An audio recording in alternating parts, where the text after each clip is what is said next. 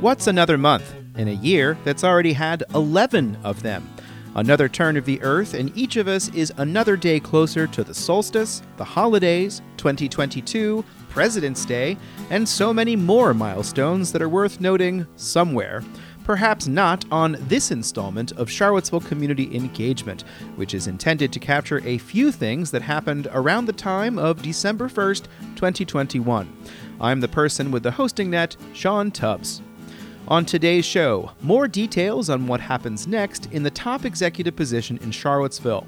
The Albemarle Board of Supervisors seeks patrons for bills on photo speed camera expansion and more. And Virginia's recycling rate increased in calendar year 2020.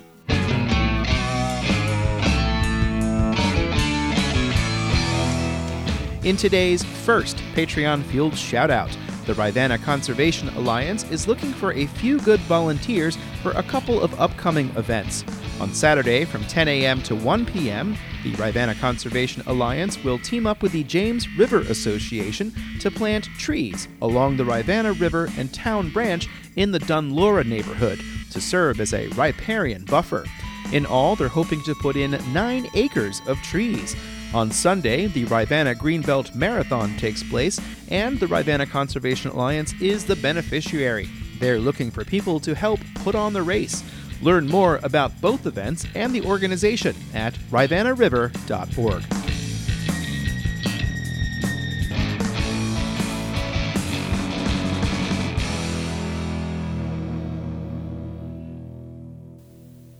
The seven day average for new COVID cases has increased to 1,548 cases a day, and the seven day percent positivity has increased to 6.7%. A month ago, on November 1st, the percent positivity was 5.5%. There were 746 reported deaths in Virginia in the past month. The Blue Ridge Health District reports an additional 58 new cases today, and the seven day percent positivity is 6.1%. There were 26 reported COVID deaths in the health district in November. The Jefferson Madison Regional Library has distributed 631 rapid COVID tests in the past week as part of a pilot program with the Virginia Department of Health. You can learn more at jmrl.org. Marc Woolley will not start today as Charlottesville City Manager, or any other day for that matter. The former business administrator of Harrisburg, Pennsylvania, has opted to not take the position of running the city's executive functions. The city council met in closed session for over three hours yesterday to discuss the withdrawal.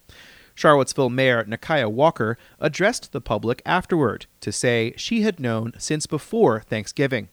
On November 21st, um, Mr. Marc Woolley reached out to me. Um, we had a planned um, meeting scheduled for early in the week that had been postponed to that day. And he informed me that he, for personal reasons, would not be taking um, the job in the city of Charlottesville.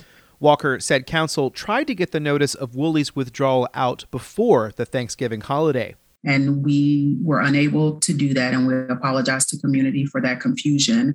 But we did want to give more time than the notification that um, happened today. And so we have known for um, a little over a week now, and this was the first opportunity for us to get together to explore other options and kind of just brainstorm where we are and where we're headed.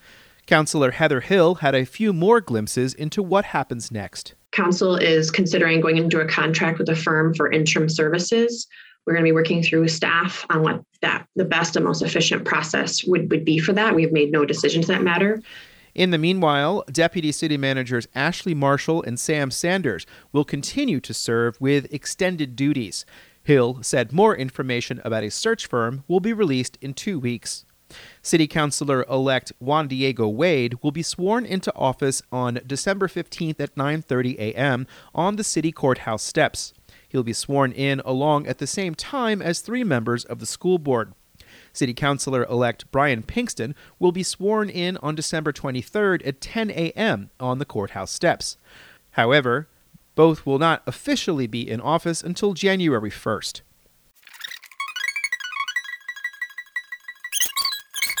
The recycling rate in Virginia increased in the year 2020, as reported by 71 planning units across the Commonwealth. Of the 11 million tons of municipal solid waste processed, 5.3 million tons were reported as recycled. Here's a section from the executive summary of a report generated by the Virginia Department of Environmental Quality. However, some planning units faced recycling challenges due to the COVID 19 pandemic, lack of recycling markets in their regions, and difficulty in obtaining recycling information from private businesses. Of that 5.3 million tons, 3.9 million were classified as principal recyclable materials, and 1.4 million were in the form of credits.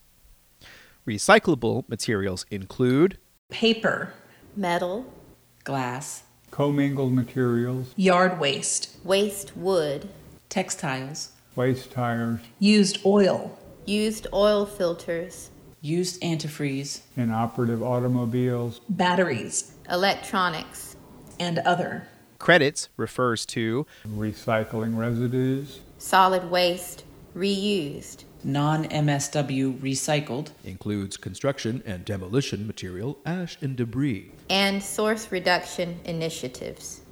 Under Virginia Code, localities or the regions they are within must develop a solid waste management plan. In this area, the Thomas Jefferson Planning District does that work on behalf of Albemarle, Charlottesville, Greene, and Fluvanna. The towns of Scottsville and Stanardsville are also covered by the TJPDC, which reports a recycling rate of 41.9% in 2020. Louisa County runs its own sanitary landfill and is its own solid waste planning unit. They report a recycling rate of 29.5%. The Lunenburg County Solid Waste Planning Unit reported a 78.8% recycling rate. That's the highest in the state. Lee County in southwest Virginia reported the lowest at 10.4%. Virginia Code requires localities to be above 15%. The report singles out Arlington County for improving the recycling rate by prohibiting glass from the single stream recycling system. Instead, Arlington set up five drop off locations to ensure glass would not be contaminated by other materials. Over 1,429 tons of clean glass was collected. Here's a section from the report. The removal of glass from the residential curbside recycling program had the added benefit of boosting the overall value of a ton of the single stream recycling significantly. To learn more about Arlington's program, visit their website. On Thursday, the Operations Subcommittee of Albemarle's Solid Waste Alternatives Advisory Committee meets. On the agenda is an update on efforts to increase the market for glass recycling to attract interest from a processing company. I wrote about that topic back in January, and I'm interested in getting that update. There's a link in the newsletter.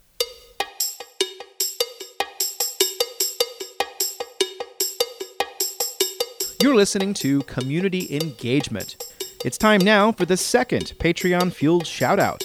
The Plant Northern Piedmont Natives campaign is an initiative that wants you to grow native plants in farms, yards, public spaces, and gardens in the northern Piedmont. The leaves have fallen, and this is a good time to begin planning for the spring. Native plants provide habitat, food sources for wildlife, ecosystem resiliency in the face of climate change, and clean water. Start at the Plant Northern Piedmont Natives Facebook page and tell them that Lonnie Murray sent you.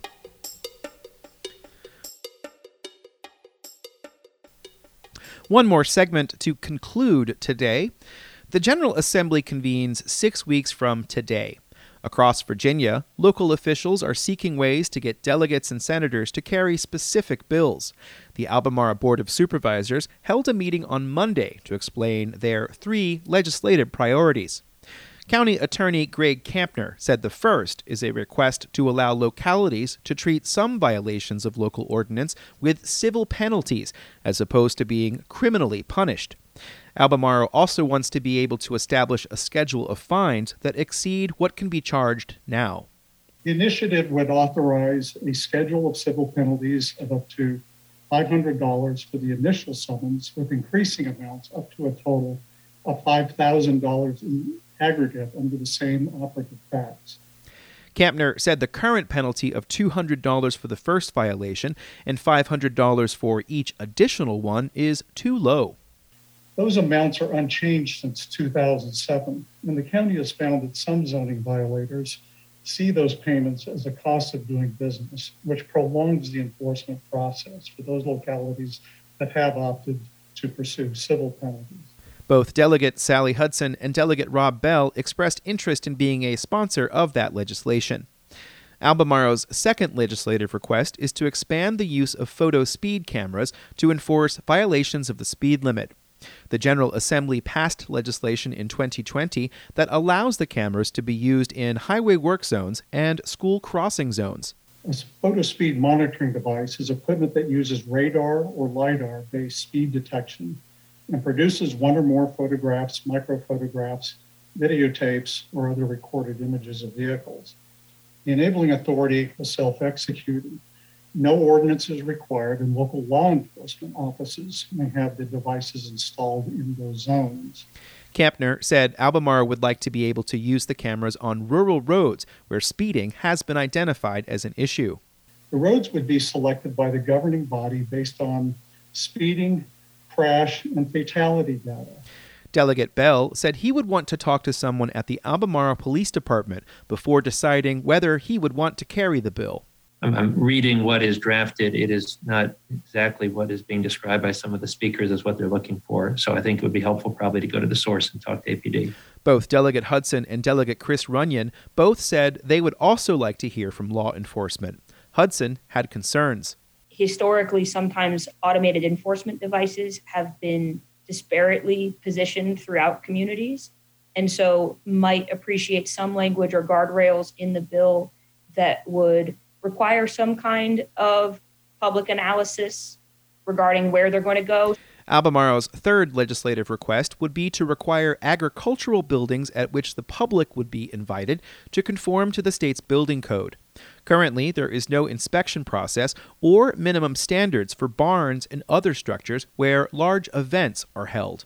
A use that would be subject to requirements such as having an outdoor, an automatic fire alarm system, emergency lights at exits, panic hardware on all required exit doors, portable fire extinguishers, and a maximum occupancy of 200 persons. Albemarle County cannot currently regulate construction of such buildings due to state law, but a 2018 review of building codes for agritourism businesses suggested such minimum standards would be beneficial to public safety in an era when many of these buildings are used for breweries, wineries, and other destinations. Here's Albemarle County Supervisor Ann Mallek. Many people who go to these properties have no idea that these buildings are not inspected and that they uh, don't meet the building codes. Delegate Hudson said she would be willing to request the Division of Legislative Services prepare a draft based on this request. Delegate Chris Runion had some concerns about unintended consequences of the requirements and suggested there might be another way to address the issue. Uh, the other area I think is probably a new area of conversation is the limit to 200 people. Uh, I think currently the building, and I may not be, remember that correctly, but I thought that there was a limits at 300 previously. And so that's another area to uh, create or to check out some information on. Also at Monday's meeting, the legislative liaison for the Thomas Jefferson Planning District had the chance to introduce his regional legislative program. David Blount is the deputy director of the Thomas Jefferson Planning District, and he says this year's regional wish list is very similar to last year's. Uh, we've added some uh, language to support uh, the uh, expanding the allowable uses of electronic meetings outside of emergency declarations. I think we'll see some legislation on that in 2022. Charlottesville City Council will be presented with the TJPDC legislative program and their own program at their next meeting on December 6th. And that's it for this installment of Charlottesville Community Engagement. Thank you so much for listening, as always. Special thanks today to Liz Sarami, Lisa Edge, Lloyd Goad, and Grace Reynolds for helping with the recitation of all of those materials. Today, I just want to say thank you so much. That's, I mean, I know we had Thanksgiving last week, but I do want to support the people who have chipped in this week. Uh, uh, as you may or may not know, uh, if, uh, if you subscribe to this program in Substack, Ting will match your very first uh, payment, which is really cool because what that does is it allows me to continue planning and preparing for this. Um, because this, of course, is my business. This is what I want to do. I want to bring you this information. And of course, being able to do that without having to worry too much about the bills is quite. Uh, frees me up to do the work, which is to basically pay as much attention to as much as I can as possible and bring you as much of it as possible. I'm Sean Tubbs, the host of this program. I'll be back tomorrow with another installment. In the meantime, stay safe and have a great rest of the day. See you in the next installment, whenever that might be.